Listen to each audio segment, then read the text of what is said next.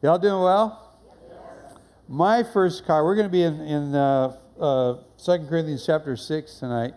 Uh, my first car was a 1948 Plymouth Flathead 6. And uh, my dad and I worked on the thing. I bought it for $50 and didn't realize it had a, a cracked head.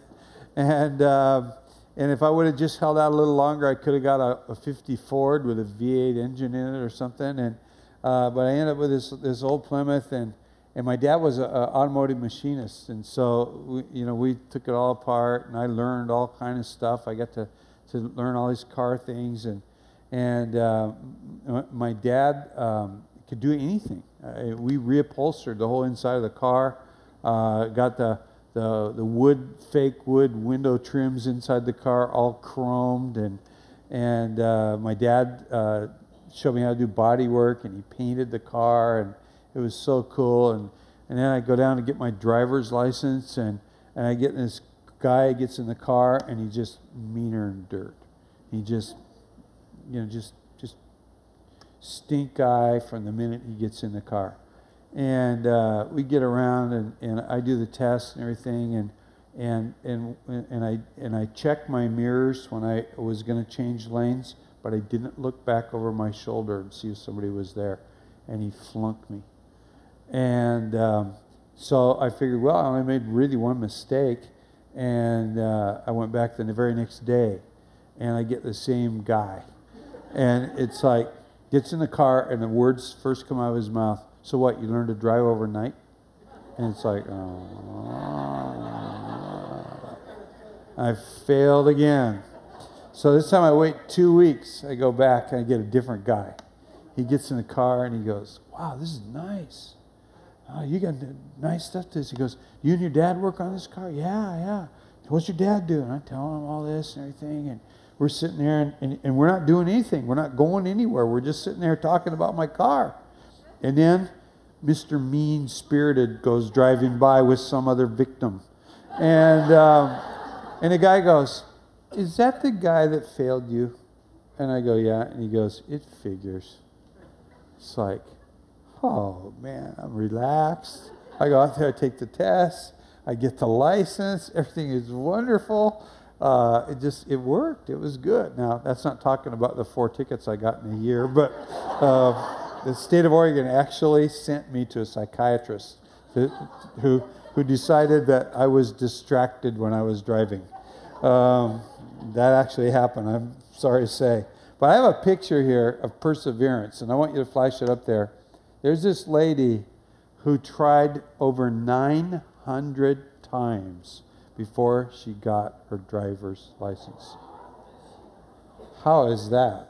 How is that? I don't know the details. Carl dug up the, the, the story. Uh, uh, it, it, it, it just, that is astounding. You talk about perseverance and hanging in there. Uh, this is somebody that's got perseverance. And that's what the message is about tonight is, is perseverance and, and hanging in there with the salvation that we have right now. But before I get into the message, I want to um, just underscore something that Tom just said to you, and that is that we are sending these people to Africa. They have a whole bunch of prescription glasses. You guys have generously brought in your old glasses. Uh, Earl Nakagawa, who's the eye doctor who's going with them, is in my mini church every week.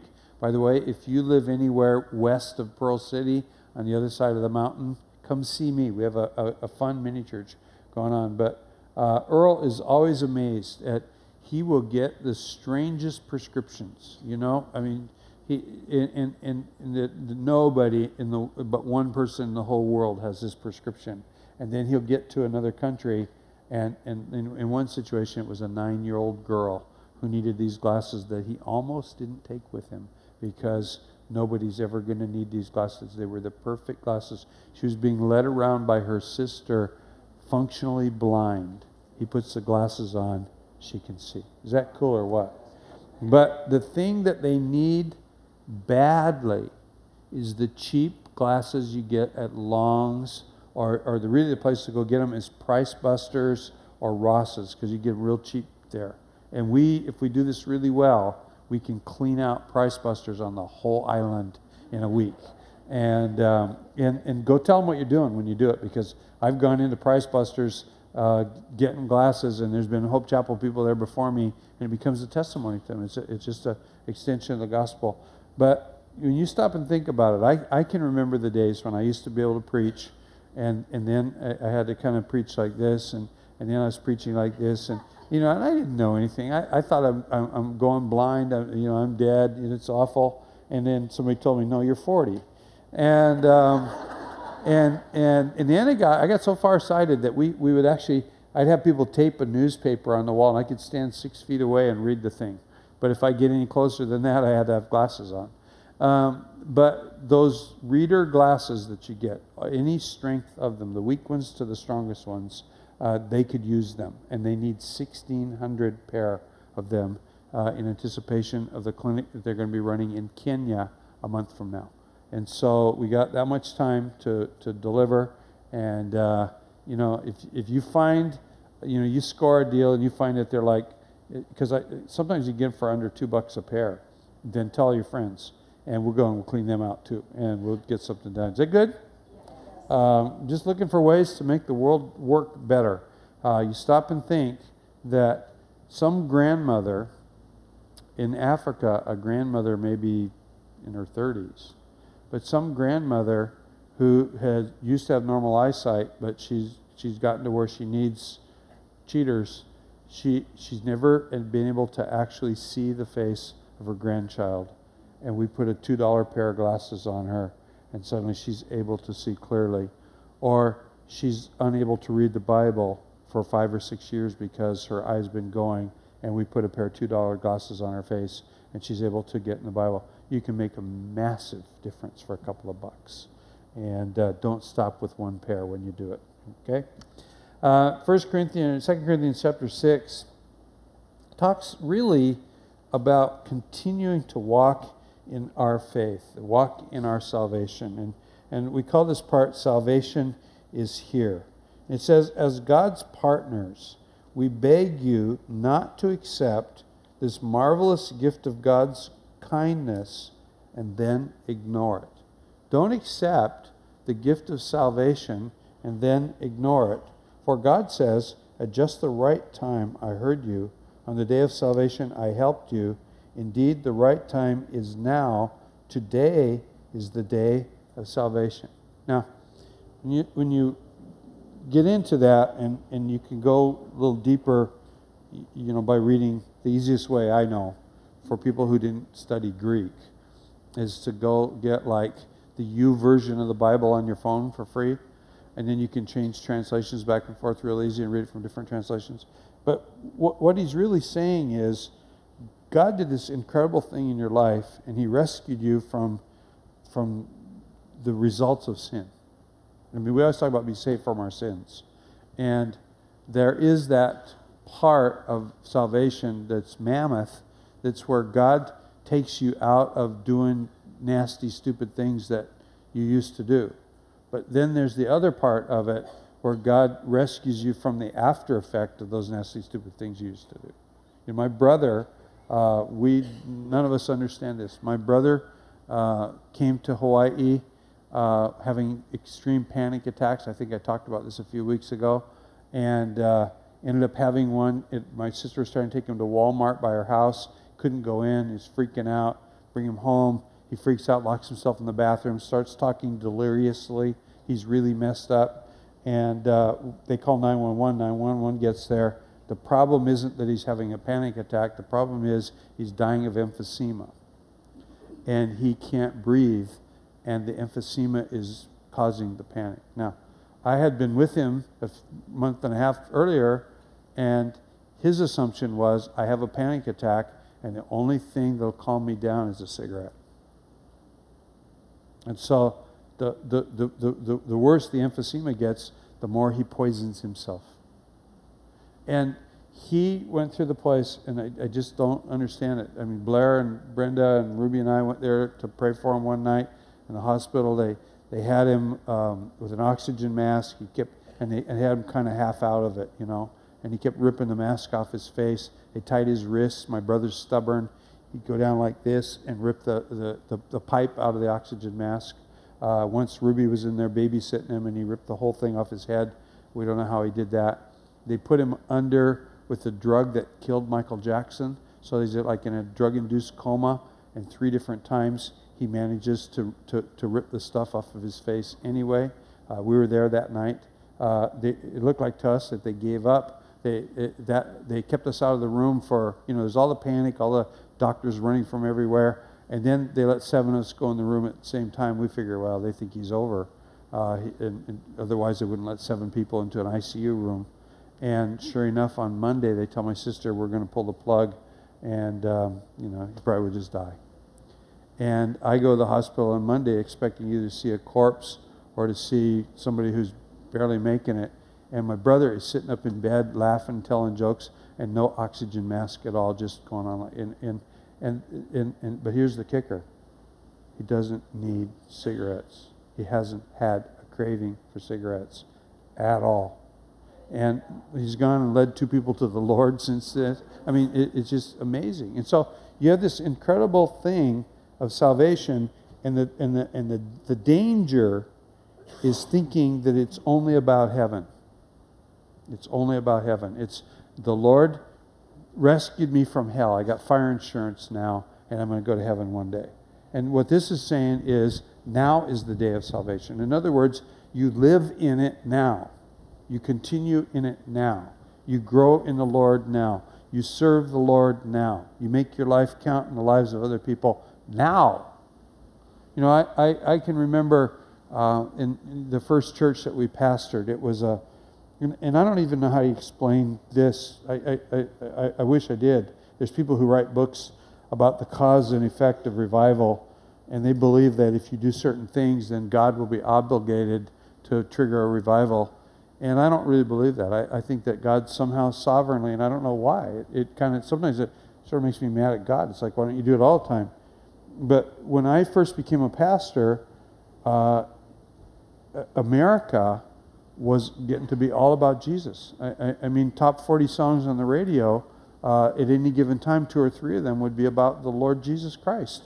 In, in secular radio, everybody was, was, was, it was, it was just people who weren't Christians were putting out Christian music. It was just a, a, a different time. I mean, the whole, you know, the whole sex, drugs, rock and roll thing was going at the same time the Jesus movement is going on. And so it was really easy to do church, but it was also, it was almost deceiving for us because everything we did worked. I mean, just everything we did worked. For a long period of time, every marriage that I ever performed succeeded. Nobody got divorced. I, I mean, it was just like, and so I started thinking, oh, it's me. I'm good, you know? Uh, and, and then it all changed. And it's like, oh, this is hard. But I, I, I watched this happen in, in California. That the, the guys that when they first came to the Lord, because we were, it was, I mean, we had a lot of people that came to our church that were just like, you know, you say the word homeless today and it means people who are messed up on drugs and they're poor and they're whatever. Homeless in those days meant you're living on the road, you know. You're, you got the, the, the, the, the school bus with the curtains in the window and the, you know, the, the hippie stuff painted all over the side of it. And you, you know, and people like that. And I mean, we used to make jokes, and it wasn't far from the truth that the primary industry in our church was making sand candles. Remember sand candles? You dig a little hole in the sand, you pour hot wax in it, and a little bit of driftwood, and you go down and try to sell it in front of the grocery store or whatever. Um, it was those kind of people. And we saw people that were, that were really kind of going nowhere get their lives together. And then they start getting jobs and go back to college, get an education, whatever. And then about 12, 15 years later, uh, you, you know, these are like the founding members of the church. These are the pillars in the church. And they start dropping off like flies. And, in, and you find out what's going on is they got a nicer house. And, and in, where we lived in Southern California, the houses all were like 50, 60 years old. So they, they're too busy working on the house every Sunday to come to church anymore. Or they're into their car, or they're into restoring cars. That was a big thing in, in those days. And they're into their toys, and no more time for the Lord in their life at all. No perseverance. There's a lady, 900 times she tries to get a driver's license, and she finally succeeds. Here's people, God does incredible miracles in their life, takes the garbage out of their life, cleans them up, and, and, and, and right at the time that their kids are getting to be like 10, 12 years old and really need to be in church, they decide to go take a flyer, and, and, and if we see them every six weeks, it's a big deal. And he says here, now is the day of salvation. Now is the day to live out your salvation. He's not saying now's the day to get saved, because he's talking to people who already have been rescued by the Lord. And what he's saying is now's the day to make the most of what God did in your life. Am I making sense when I say this? And so that we would continue to, to, to live out what the Lord has for us. Um, I have a companion scripture that you, again, I, I, like to give you these scriptures, but don't turn there because it'll take a lot of time. But if you're writing notes, uh, especially write notes in your Bible. You know, I know we put these little note papers in the in the bulletin every week, but write them in your Bible so you can save them. But in, in Luke chapter 4, verse 18, Jesus is talking, and he kind of announces his ministry. And he says, The Spirit of the Lord is upon me, for he's anointed me to bring good news to the poor. In other words, God can make your life better if you're poor. Expect to get ahead in life, expect God to start to give you some breaks. He sent me to proclaim that captives will be released if you're all bound up in some spiritual thing that's got you messed up. See, I believe what I told you about my brother is, is more than that, that, that, that tobacco smoke is addictive. I believe that there was a spiritual thing that went on in his life, and he got released from that thing because he's just a different person. He sent me to proclaim that captives will be released, that the blind will see, miracles happen, and that oppressed people will be set free. Part of the gospel has always been to deal with oppression, to, to deal, I mean, from slavery to, to, to women's rights to children working in the mines, you name it. Part of the gospel has always been for oppressed people to be set free. And he says, finally, he says, and that the time of the Lord's favor has come. The time of the Lord's favor has come. You know, I, I grew up as a Christian. I was five years old when I accepted the Lord. And I was, my parents wouldn't let me get baptized till I was about eight or nine. They wanted to be sure I knew what I was doing. But I knew what I was doing when I accepted the Lord. When I was five years old, I knew what I was doing. And I mean, they explained it to me very well. I understood what sin was at five years old and that God would forgive me at five years. So, so I got spared a lot of crud. You know, I was the designated driver. Uh, I wouldn't drink. Uh, I, I, never did any drugs. You know, I did Oreo cookies, um, but but I didn't do stuff that other people did, and and um, and, and, and, yet I, I, didn't live a good life. I, I, I would I, on on Sundays at home I was a good little Christian kid. At school I was a foul mouthed little stupid idiot trying to make a mark in life by talking dirty. And it, when I turned about 17, I finally got really serious about this stuff. From age 15 to 17, I was going through figuring that out. At age 17, I gave in. I really gave in. And things just started to go right for me. Good things happened to me. I, I, I, I just begin to expect what it says here the time of the Lord's favor has come. You know, I, I had to go to college that was uh, to become a pastor. It's a private school. And I had to work. I had, I had to work 40 hours a week, both my wife and I did to get through school. That was the thing. But I had a job where I, I learned, I had a really great job. I, I, didn't, I got paid minimum wage, but then I got 60 hours a week, so I got time and a half for overtime. I could save money. And, but, but what happened was they put me over 110 people. I was 19 years old. They were between 16 and 25 years old, and I was their boss. And I learned stuff about leadership that my back's against the wall. I got to learn in a real hurry about leadership. I mean, uh, they all have to have certain good grades or they can't get hired there, college students or high school students. And so I got guys that are blazing fast, and they'll come in and they'll do three times the, the quota unless you make them work all night. If you make them work all night, they'll do exactly the quota. But if you let them come in and burn it for an hour and a half and then play the rest of the night, then they'll do three times quota. So the company's better off with these guys playing than it is pretending to work. Am I making sense when I say this? But now I got two bosses who want them to look busy. So I got to figure out a way to keep these guys happy while I keep these guys happy because morale is what's going to make productivity around this place.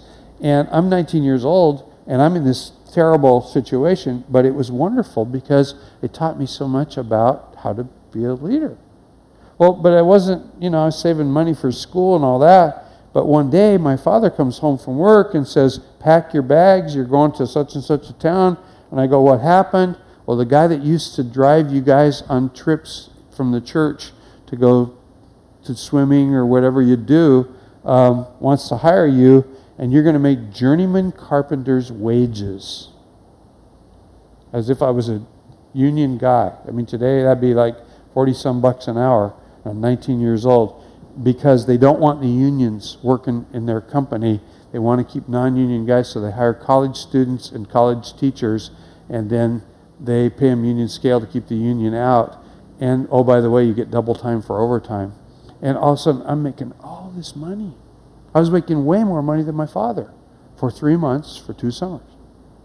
And I began to realize that if I really walk with the Lord, the good things are going to happen to me. Just good things are going to happen to me. You know, I, I told you last week about my job where I got caught from the boss, the boss's boss's boss for studying on the job when I worked at the LA County Sheriff's Department.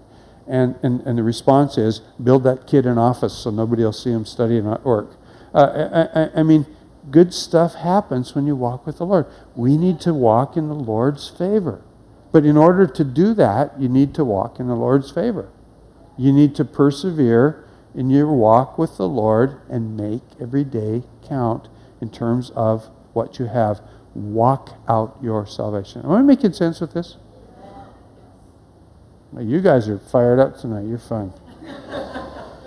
well, verse 3, uh, he talks about his own life. Now, remember that Paul had started the church in Corinth and he left, and others came in and they were kind of hot shots and they were kind of phony baloney, false teachers and, and, and now everybody's kind of turned against Paul, and he's trying to straighten things out. And so there's a lot of this personal hurt feelings thing going on. Verse 3 says, We live in such a way that no one will stumble because of us. In other words, these other guys, people are going to stumble because of them in the long run.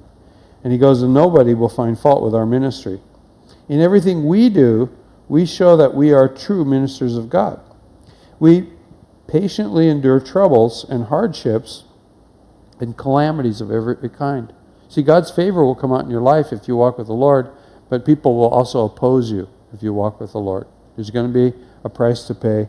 Uh, you know, what goes on. He says in verse 5 We've been beaten, we've been put in prison, we've faced angry mobs, we've worked to exhaustion, endured sleepless nights, and gone without food.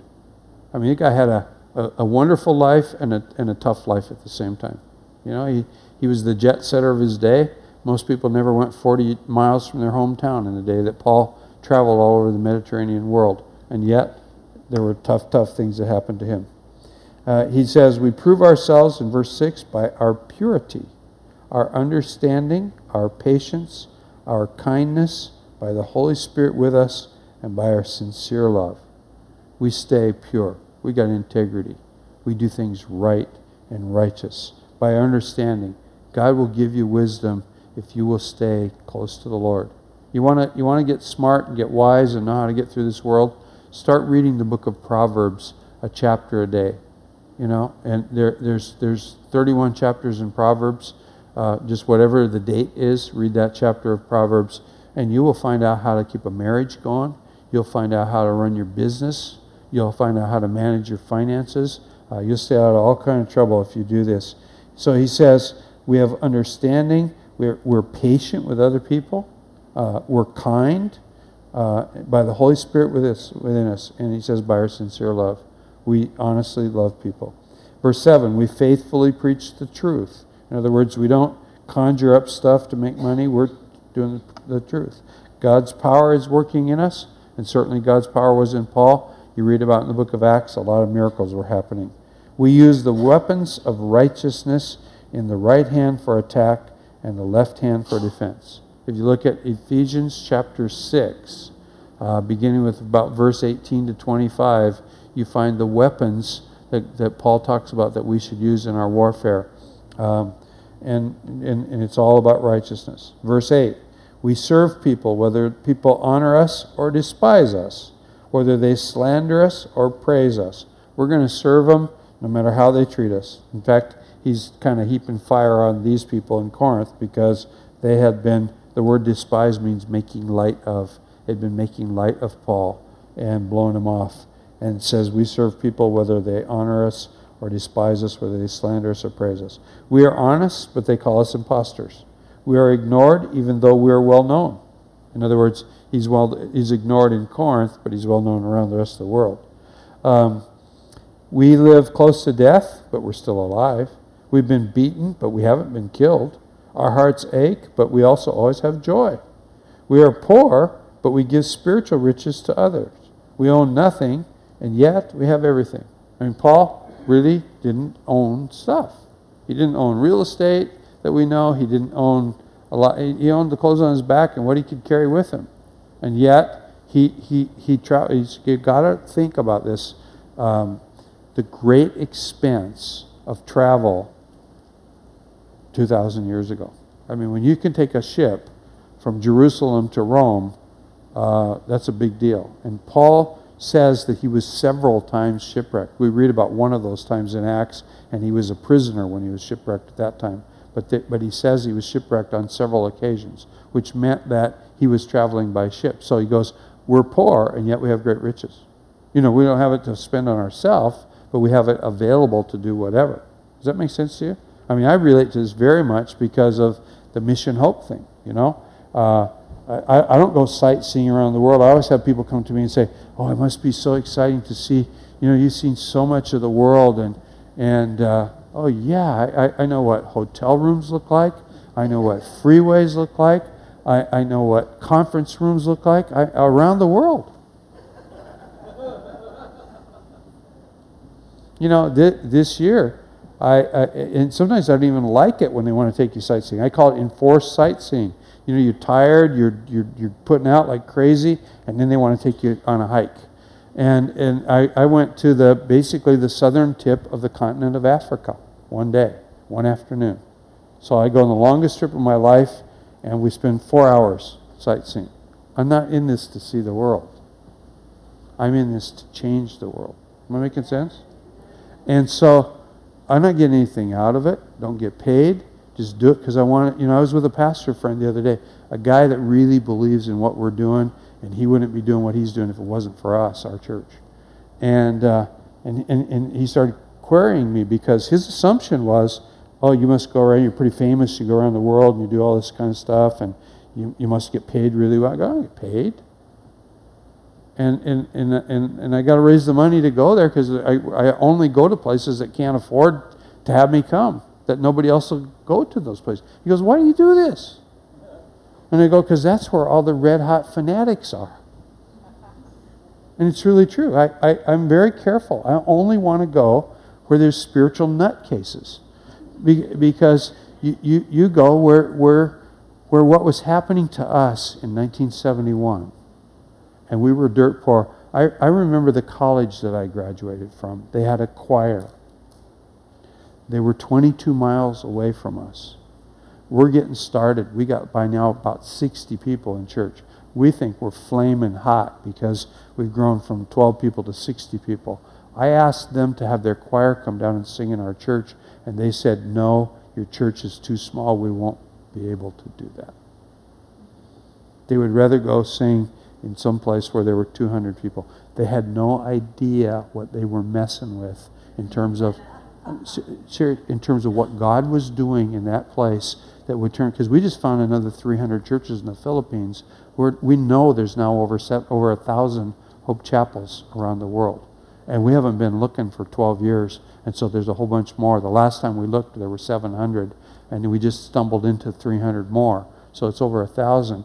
They they rejected exposing their kids to something that turned into a movement that would do this uh, they, they, they, they were too busy for us. So I intentionally go, I want to go find these places where God's doing something flaming hot, but it's just getting started, and they don't have a nickel to rub against an, another nickel. And if I can go there, and, and, and then we're to, we're cooking with heat. Am I making sense when I say this? And so Paul's going, I don't have anything, but I have everything.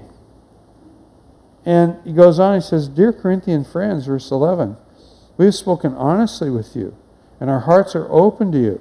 There's no lack of love on our part, but you have withheld your love from us. I mean, he's really frustrated because the people that he had given everything to were holding him at a distance. And he goes, This is wrong. This is wrong. This would be uh, uh, almost as if you guys, as, as a church, rejected me. That's what he's saying. You, you don't, don't withhold your love from me. I'm your spiritual father.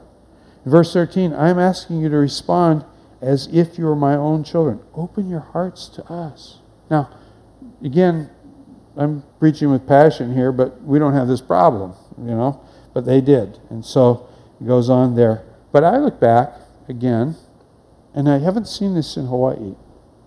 I mean, we've got our share of people that have fallen by the wayside. That's for sure. But what I haven't seen is a wholesale exodus of people. The church in California that I pastored is it's it's big. We're we're at about 2,500 right now. They're about 2,500, so it's continued to grow. But there there are several hundred people. I mean, here, when, when you, you go, where's such and such? Oh, he's at Olomana, or he, he's out with Mike Kai, or he's over here helping to start this. There's a brand new Hope Chapel getting started tomorrow morning in Aikahi Park Elementary School. Is that cool or what? A guy named Steve Klein, who kind of got saved and grew in the Lord in our church, has been at Olomana. Now he's in my Saturday morning discipleship thing, and they're starting their, their, their official first service tomorrow morning. Is that cool? And so you're going, where's such and such? Oh, he's over there in Aikahi Park. That's cool. But in California, it was, where's such and such? Oh, you know, he's working on his house. fire went out. You know, what, what, what happened? You know, it's just uh, a, a, a bad thing. And, and so they, they just, they closed their hearts, not only to Paul here, but they had to have closed their hearts to the Lord. The thing that I saw happen in California was people had closed their hearts off to the Lord. Tragically enough. Tragically enough. Philippians chapter 2, verse 12 is a companion scripture. And Paul's talking to a real healthy church in Philippi, a very, very healthy church in Philippi. But even then, he says this Dear friends, you always followed my instructions when I was with you. And now that I'm away, it's even more important what? To follow my instructions. And here's what he says Work hard to show the results of your salvation. Work hard to show the results of your salvation. Make it count. Obeying God with deep reverence and fear. For God is working in you giving you the desire and the power to do what pleases Him. Go and do the things that you know that, that are a result of godly character. Live your life in a way that counts for something. You know what? I, I mean, come back to the glasses deal. It, go buy glasses. Donate glasses. We need to do that. That's a wonderful thing. I mean, when you stop and think, I can go to the store, and, and you know, I'm, I am I am so pake, you cannot believe it. Uh, you, you, if you knew how frugal my wife and I are about everything. Um, but, you know, if, if I got to pay four bucks for those glasses, I might buy about 10 or 20 pair of those glasses. But if I got to pay four bucks for them, I'm going to be really bummed out. I'm looking for them for a dollar ninety-nine. You know, I I'm, I'm serious. You know about that thing. Uh, this came from Ross's as did these. Um, you know, uh, and why not? You know, uh, why throw it down the drain? But but it's it, it, it's one thing to go buy the glasses, bring to church, and we'll send them to Kenya, and we'll do a good thing. That's a very good thing. It's a better thing to go buy a bunch of glasses, and the lady goes, "What are you doing with all these?" And you go, "Well, let me tell you a story." And you start to tell a little bit about maybe what the Lord's done in your life and that now you're trying to pass it on to somebody and what's going to happen on the other end of the world and, and, and that, that a whole bunch of people from our church have raised this money out of their own savings in their own pocket, and they're going to Kenya on the other side of the planet. I mean, they're worried about disease, airborne disease, waterborne disease. I mean, it's a scary thing to go to some of these countries. And they're going to go there and they're going to do this thing. And let somebody know. Take advantage of the opportunity. Be intent on serving the Lord with everything that comes down the pipe. Am I making sense with this? Well, he goes on and I'm going to skip a little and, and just go ahead. I got some other notes here, but go to verse 14. He talks about uh, staying hooked up to the team. And he says, Don't team up with those who are unbelievers. How can righteousness be a partner with wickedness? How can light live with darkness? What harmony can there be between Christ and the devil? And how can a believer be a partner with an unbeliever? And what union can there be between God's temple and idols? For we are the temple of the living God, as God said, quote, I will live within them, God will live inside of you, and I will walk among them. I will be their God, and they will be my people. Therefore, come out from unbelievers and separate yourselves from them, says the Lord. Don't touch their filthy things, and I will welcome you, and I will be your father, and you will be my sons and my daughters, says the Lord Almighty. Now, we know that Paul is not saying don't have anything to do with unbelievers. And we know that for two reasons. One is, how would you ever lead somebody to the Lord if they weren't your friend that was a non believer? We should be aggressively pursuing friendships with non believers. Another is when he tells us that we, in 1 Corinthians, that, that we should judge somebody inside the church if they're living an ungodly life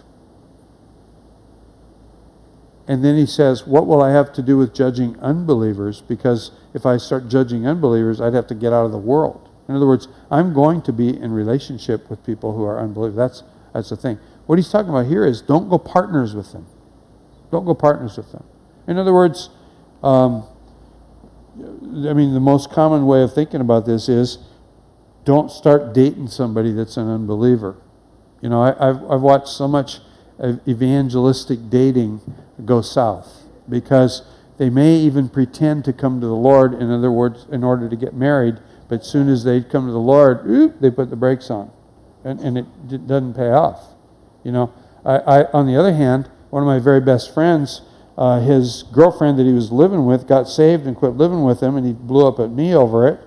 And uh, she held her, her ground, and this guy uh, respected he didn't like, but he respected the fact that she moved out and the whole thing, and she wouldn't date him, she wouldn't do anything, and and if because he wasn't a Christian, and so he looked at that and said, "She's really serious about that. There must be something to it," and then he wanted to argue with me because he wanted to prove to himself that there was nothing to it, and we talked and we talked and we talked, and he decided, oh this is real.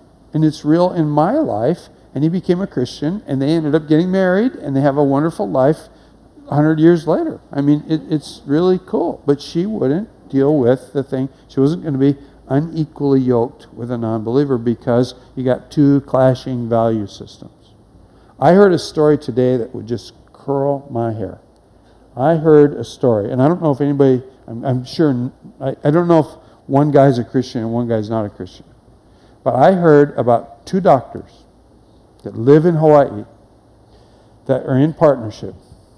And one of the partners discovered that he could go to the Philippines and he could very, very, very easily, unlimited supply, get 12 year old girls to work in a brothel. guy's a surgeon in Hawaii. He buys a house in the Philippines and he sets up a brothel and he's making a ton of money and he's got an unlimited supply of very poor people that are willing to sell their daughters to him to prostitution. Not good. It makes you want to gag. It's horrible. We've all heard of the horrid sex trade that goes on in Asia. And, and, and, you know, I actually know that in Japan, you can buy sex tours of Thailand. And the Japanese people are outraged by it, and they ought to be. But to think that somebody from Hawaii is running something like that over there, and to think that they're not some sleazebag drug dealer, it's actually a surgeon, just makes my hair curl.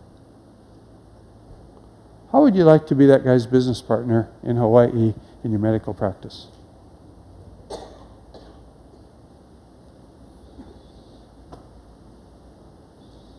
I mean, what do you do? You got no control. The, guy, the guy's free to do what he wants to do, but he's your partner. And you're joined at the hip financially. And yet, this guy's living out this.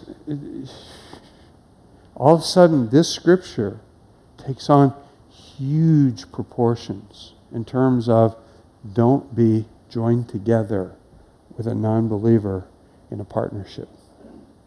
I've seen so many people in terms of the marriage thing, that's obvious. But in terms of they set up a business partnership with somebody and then they discover that that person's ethics are vastly different than my ethics and we've got nothing but contention going on. Am I making sense?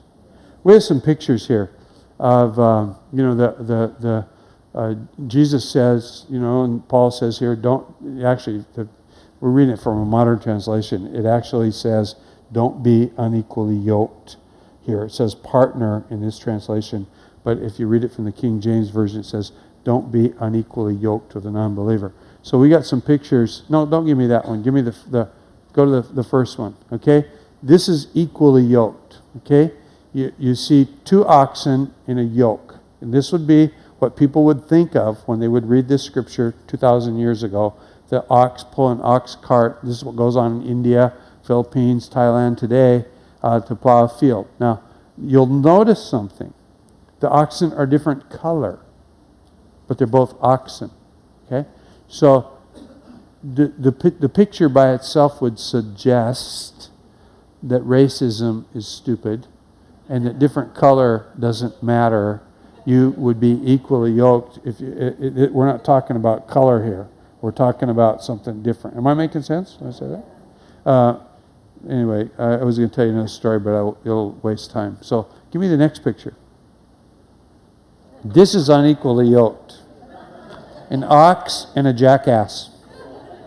That's unequally yoked. Okay? Now, if they're trying to go in the same direction, it ain't going to work because the donkey can't pull the weight that the oxen can pull. You're going to have problems. Okay? But Oxen and donkeys have different temperaments. You know that? You understand that? Uh, a donkey, sometimes you, get, you need a two by four right across the forehead to get its attention, to get anything out of it. So now give me the third picture. This is what you're going to get. The ox going one way and the donkey going the other way. It ain't going to work. And Paul is talking about us living out our salvation. And, and he's getting down to being practical and saying, you know, don't, don't, don't be joined together with somebody or something that's going to destroy you and destroy the life that God is trying to build into you. Um, I, I, have a, a, companion scripture I want to give to you. In Matthew 11, verse 30, Jesus is talking and he says, Take my yoke upon you, let me teach you, because I am humble and gentle at heart, and you'll find rest for your souls. For my yoke is easy to bear, and the burden that I give you is light. And it really is a picture of the Lord pulling the ox cart with us, called life. But again, if I want to wear the Lord's yoke in terms of my business dealings and whatever, I need to do it with the Lord's people. If I'm going to go partnership, I need to go partnership that way and make my life count for something. Is that making sense? Well, I think that that's enough since I overran the clock. Let's pray. Lord, we come to you tonight, and as we're looking through these scriptures, um, Paul's talking to a church that's got problems, and this it doesn't seem to be a church that has those problems. And yet, we can always learn. We can always be encouraged. Uh, we can be encouraged by the health that's going on in our church. And we can be encouraged to live out our salvation and to make it count for something. And we can be encouraged to not slow ourselves down by being yoked together with somebody that's going to uh, try to take things off in a whole different direction than we're trying to go. God, help us to absorb the wisdom and absorb the message and make our life into something that works and that really, really, really works.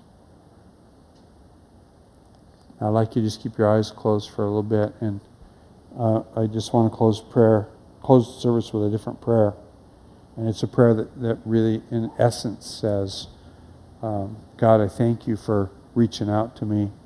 I thank you for drawing me to yourself, and I have chosen to live the rest of my life with you.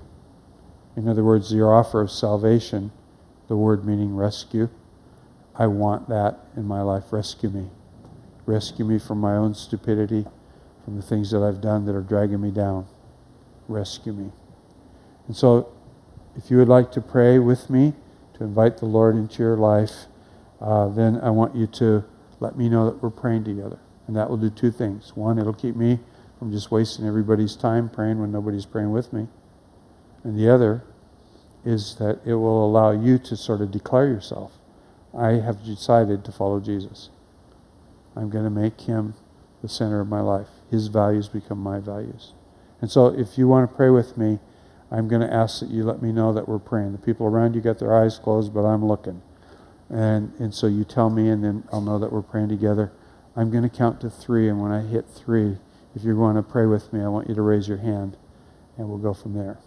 One, two, three. I see one hand go up, one gentleman. Who else? Uh, okay, I see two, three people, uh, two way in the back. Um, who else?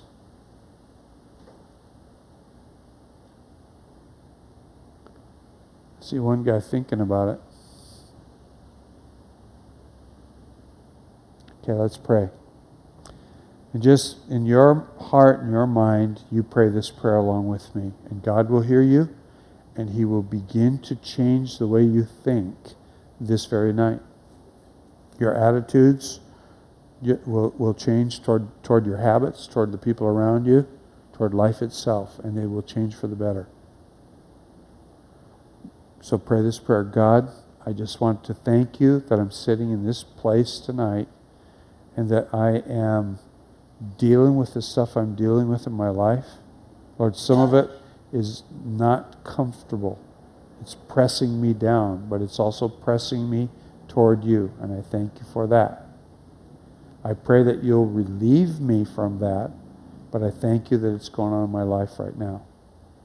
I thank you that you made this wonderful offer that you would forgive us for all of our guilt, for everything wrong, and that you would give us a new life, and that you would do that somehow by your Son taking our guilt to that cross.